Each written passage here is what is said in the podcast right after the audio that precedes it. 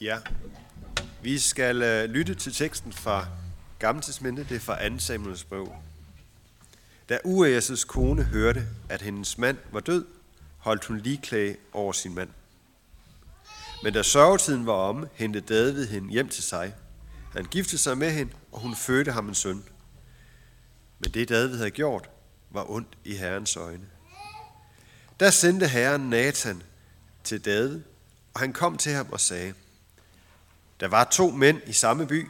Den ene var rig, den anden fattig. Den rige havde får og køer i mængde. Den fattige havde kun et eneste lille lam, som han havde købt. Og han tog sig godt af det, og det voksede så stort hjemme hos ham og børnene. Og det spiste hans brød og drak af hans bære, og det lå i hans skød, som om det var hans datter. I dag fik den rige besøg. Men han nændede ikke at tage af sine egne får eller okser og tilberede det til den vejfarende, der var kommet til ham. Så han tog den fattige mands lam og tilberedte til manden, som var kommet. Dades røde flammede voldsomt op mod den mand, og han sagde til Nathan, så sandt Herren lever, den mand, der gør sådan, skal dø, og lammet skal han erstatte firedobbelt, fordi han har handlet så hjerteløs. Da sagde Nathan til David, du er manden. Der er en, der hører godt efter der på første række. Øhm, vi skal fortsætte med at læse øh, Lukas evangeliet kapitel 6, vers 36-42. Der står sådan her, øhm, hvis jeg kan finde det. Ja, her. Vær barmhjertige, som jeres fader er barmhjertig. Døm ikke, så skal I ikke selv dømmes. Fordøm ikke, så skal I ikke fordømmes. Tilgiv, så skal I få tilgivelse. Giv, så skal der gives jer. Et godt presset, rystet, topfyldt mål skal man give jer i favnen. For det mål, I måler med, skal I selv få tilmålt med. Han fortalte dem en, også en lignelse. Kan en blind mand lede en blind? Vil de ikke begge falde i grøften? En disciple står ikke over sin mester, men enhver, der er udlært, skal være som sin mester. Hvorfor ser du splinten i din brors øje, men lægger ikke mærke til bjælken i dit eget øje? Hvordan kan du sige til din bror, bror, lad mig tage den splint ud, som er i dit øje, når du ikke ser bjælken i dit eget øje? Hykler. Tag først bjælken ud af dit eget øje, så kan du se klart nok til at tage den splint ud, som er i din brors øje. Det er Guds ord til os i dag, og lad os lige kort bede en bøn. Kære himmelske far, jeg beder dig om, at du må øh, åbne vores hjerter. Kom du Helligånd og, øh, og lad os kunne tage imod dit ord i dag. Bryd de barriere ned, som vi bygger op øh, hver dag.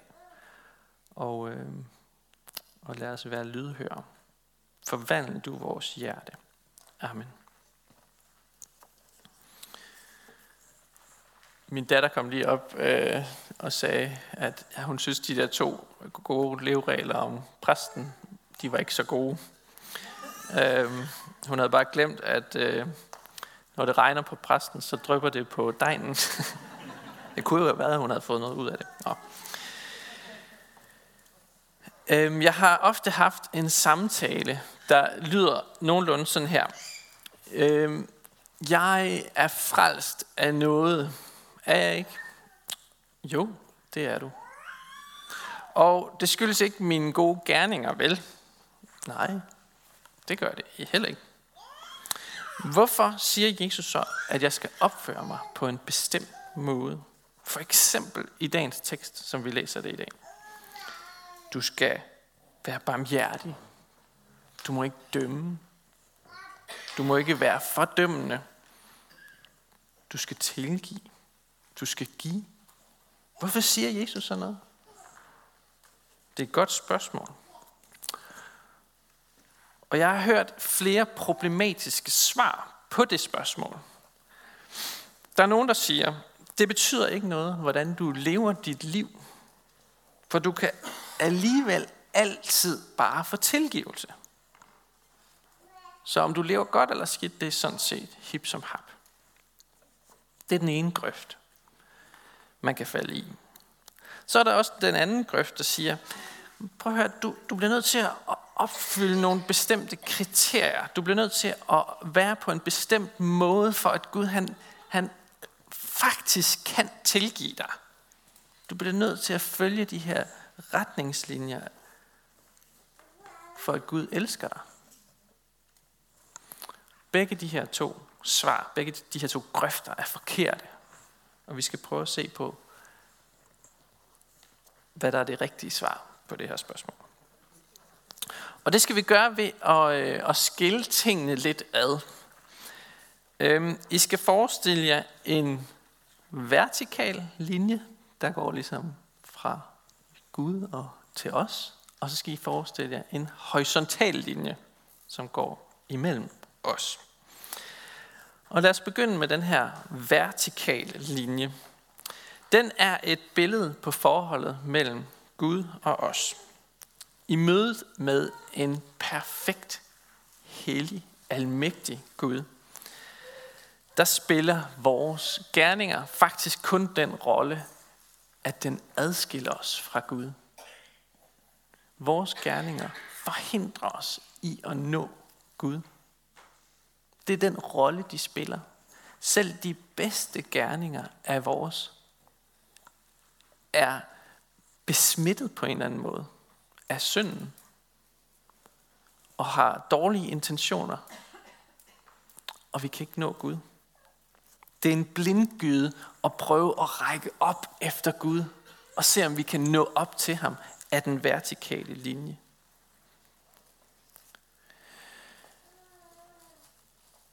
Vi så at sige fortabt. Bringer vores gode gerninger os tættere på Gud? Nej, det gør det ikke. Fordi over for Gud, så er vores, selv vores bedste gerninger, de gør ikke nogen forskel på vægtskålen. Bibelen siger, at vi kan ikke løfte os op til Gud. Og på den her vertikale linje, der er det Gud, der handler. Det er Gud, der sender sin søn til os, Jesus. Mens vi endnu var, var hans værste fjender faktisk, så dør han på et kors for os. Selvom det er os mennesker, der slår ham ihjel. Og han betaler den fulde løsesum for vores liv. Og han betaler prisen med det, for det med sit blod. Og det er alene af den grund, at Gud er kommet ned af den vertikale linje til os. At vi kan stå helt retfærdige for ham. Fordi han har gjort os retfærdige. Det skyldes ikke noget i os selv. Det skyldes ikke nogen gode gerninger, vi har gjort. Gaven er Guds. Hvis vi så skifter og tager den horisontale linje, så handler det om, hvordan vi lever over for hinanden som mennesker i den her verden. En verden, som er præget af synden, syndefaldet, af krig, ufred, øh, død, ondskab. Og som kristne, der er vi på det horisontale plan kaldet til at elske vores næste. Præcis ligesom Gud han kom ned og elskede vores verden. Der står i Bibelen, at vi elsker, fordi Gud han elskede os først. Og så står der, at på det horisontale plan, der ligger helligånden gode gerninger til rette for os at vandre i. Så på det horisontale plan, der har gerningerne altså en afgørende rolle. Ikke for, at jeg skal blive frelst, men for, at min næste skal blive det. Der står sådan her også et sted i, i Bibelen så de ser jeres gode gerninger og priser jeres far, som er i himlene. Det er ligesom formålet med de gode gerninger. Det er i Matthæus evangeliet kapitel 5, vers 16. Så, helt kort fortalt, på den vertikale linje, så kan vi hverken gøre fra eller til over for Gud. Det er alene Gud, der griber ind. Men på den horisontale linje, altså over for vores næste, kan vi være med til at bringe Guds kærlighed videre til verden. Lad os så se lidt nærmere på øh, dagens tekst. Hvad er det egentlig, Jesus han siger, vi skal gøre? Han holder en tale om discipleskab. Øhm, og der er vi altså på den her horisontale linje. I Lukas' version af den her tale, der kaldes den sletteprædiken, men de fleste kender den i Matthæus' version, hvor den hedder bjergprædikenen. Øhm, den er lidt kortere i Lukas' øh, i hans evangelium, og, øhm, og her der møder vi altså fem øh, ord til efterfølgelse. Og øhm, de lyder sådan her. Nu, nu får I dem lige. Vær barmhjertige, som jeres fader er barmhjertig. Døm ikke, så skal I ikke selv fordømmes. Fordøm ikke, så skal I ikke fordømmes. Tilgiv, så skal I få tilgivelse. Så skal I få tilgivelse. Giv, så skal der gives jer. Så Jesus underviser her i sin disciple i, hvordan discipleskab ser ud i praksis. Hvordan du som kristen kan være et lys i verden. I en verden, der er gået i stykker. Han underviser os i, hvordan det nye liv som kristen ser ud. Og han mener det faktisk alvorligt. Vi skal ikke bare ignorere det her. Vi skal ikke bare sådan lade som om, at det er nok ikke så vigtigt det her. Ligesom, man som, ligesom jeg som far mener det alvorligt, når jeg sætter nogle spilleregler op for den familie, jeg er far for. For simpelthen, at vores hjem bliver et godt sted at være. Man kunne godt kalde de her retningslinjer for Guds riges kultur. En række værdier, som Jesus ønsker, at vi skal, som skal være herskende i hans rige. Vi hørte det også lige nu her før i dåben. I det I lærer dem at holde alt det, som jeg har befalet jer,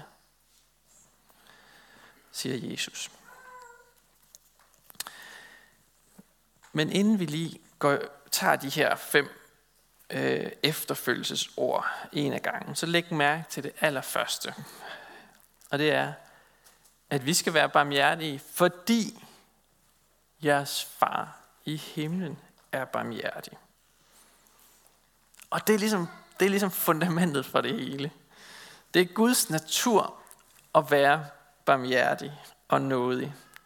Det betyder, at han viser medynk med et hvert menneske, der ser til ham i nødens stund og søger hjælp hos ham. Vi har en barmhjertig far i himlen.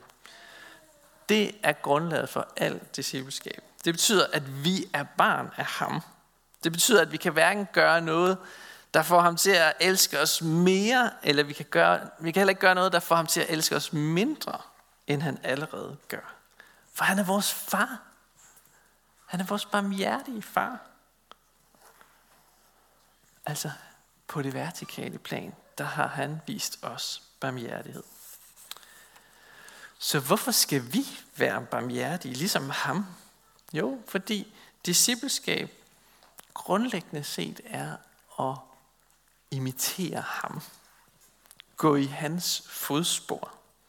Derfor kaldes discipleskab også øh, bare for efterfølgelse.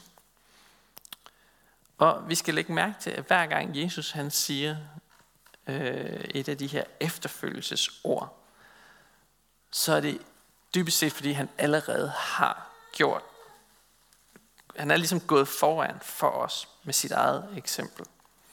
Så hvis du vil vide, hvad det vil sige at være en kristen, der er mange konfirmander, der spørger mig, hvad vil det egentlig sige at være en kristen? Hvordan kan man se det? Hvordan kan man leve som kristen? Og så siger jeg, prøv at kigge på Jesus. Fordi det, det handler dybest set ikke om dig, men det handler om Jesus. Hvad har han gjort? Prøv at følge efter ham. For det han gjorde for verden, er vi som kristne kaldet til at gøre for vores næste. Det handler ikke om os, det handler om ham. Så står der, øh, døm ikke. Og hvad betyder det egentlig? Jo, hvis man sådan går lidt ned i, i grundteksten, så betyder det ikke at skælne, ikke at gøre forskel. Og det minder også lidt om ordet fordøm ikke, som betyder ikke at dømme nogen skyldige. Som kristen så er du altså kaldet til ikke at gøre forskel på mennesker. Uanset alder, hudfarve, herkomst, køn eller seksualitet, Hvorfor? Fordi Gud ikke skældnede. Gud gik i døden for alle mennesker. Vi er også kaldet til ikke at fordømme. Det vil sige, vi skal ikke lade fordomme råde. Vi skal ikke bagtale eller opildne til forhastede konklusioner på de sociale medier. Hvorfor? Fordi dommen tilhører Gud. Han kender hjerterne. Han er den retfærdige dommer. Det er vi ikke. Og det ser vi et eksempel på i historien om øh, profeten Nathan, som Birger han læste for os. Øhm, Nathan kommer og fortæller David en historie om en uretfærdig rig mand, som, øh, som udnytter en fattig mand. Og David han er virkelig hurtig til at fælde dom. Han skriver lige hurtigt på Twitter, han er en idiot. Øh, men med sin dom, så finder han ud af, at han faktisk har dømt sig selv. Øh, og Jesus bruger jo et andet billede i teksten her på at sige noget, der minder om det. En mand, der har en lille bitte moralsk brist. Det er splinten i øjet.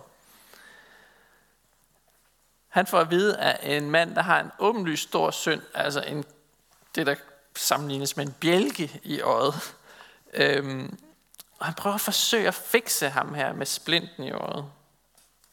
For det er som om alle, altså det, det er nemt at se alle andres fejl og mangler, men det er svært at se sine egne.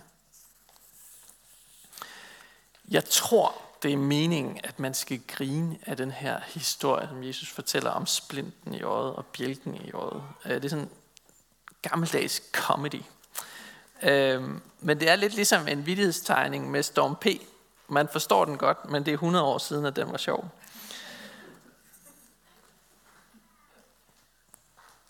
Det betyder selvfølgelig ikke, at en kristen ikke kan være dommer, når Jesus siger, at vi må ikke dømme.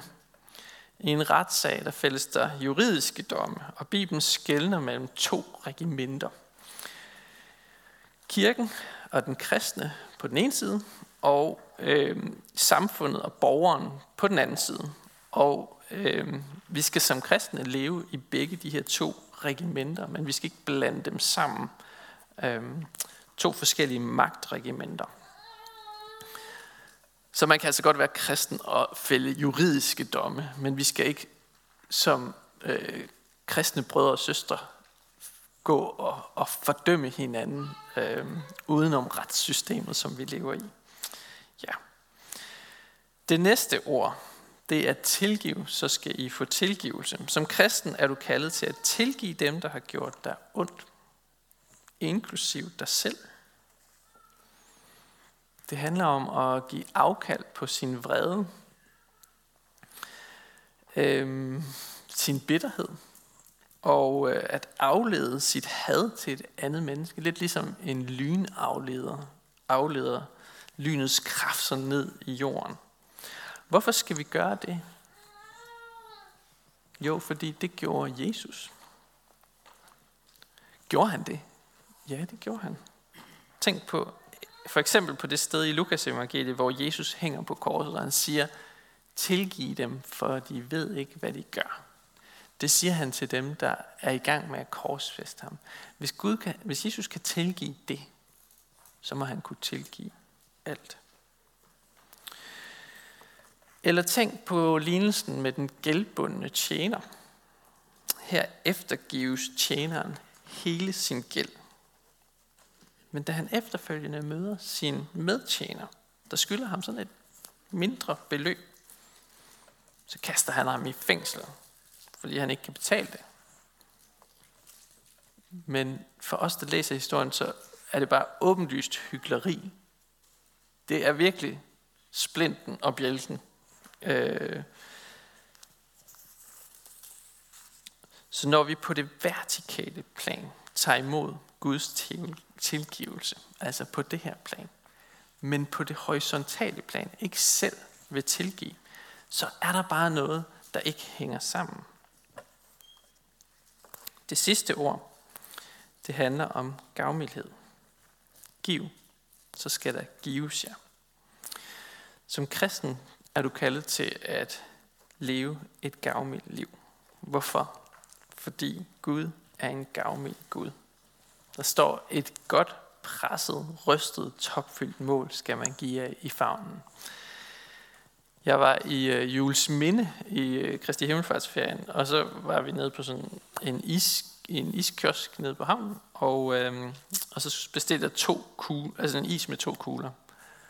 Og så fik jeg bare en giga-is med noget, der lignede seks kugler, og flødeskum, og syltetøj, og det hele. Det var et godt eksempel på det her. Et godt presset, rystet mål med top på. Det tænkte jeg.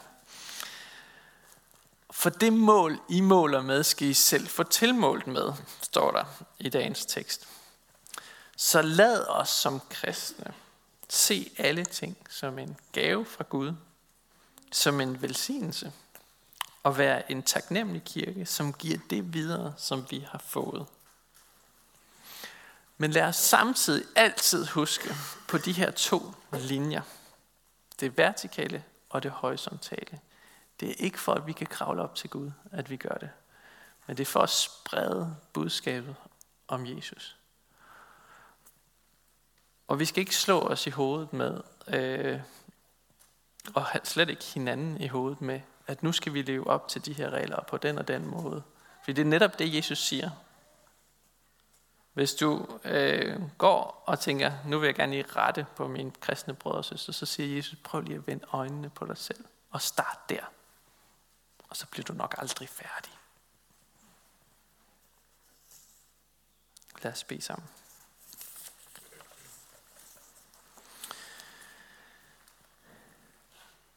Vi takker dig, Jesus, for frelsen på den vertikale linje. Vi takker dig, fordi du greb ind og gav os din retfærdighed. Tak, fordi vi aldrig skal gøre os fortjent til at være dine børn, men at vi er det. Vi beder dig om at give os kraft til at følge dig efter dig på det horisontale plan. Så vi må opleve, at flere mennesker får et møde med dig. Hjælp os, når vi falder, og giv os kraft ved din ånd, og lær os at tage imod din vejledning.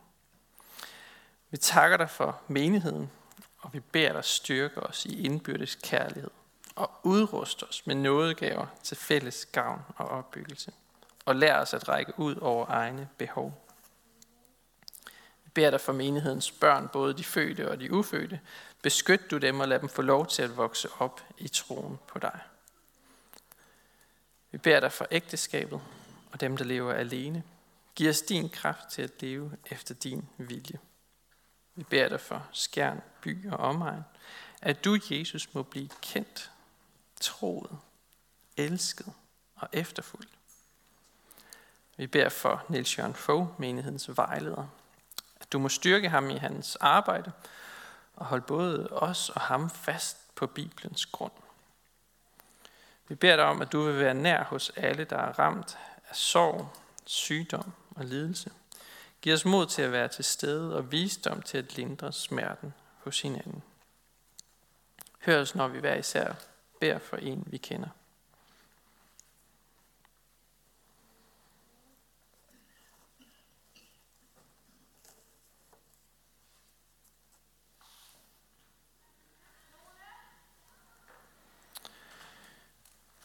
Vi beder dig for din kirke, Jesus.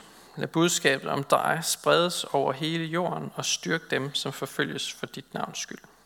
Vi beder dig for vores folk, for alle, der er blevet betroet magt og autoritet. Hjælp dem og os til at værne hinanden mod uret og vold, og kom så snart og gør alting nyt. Amen.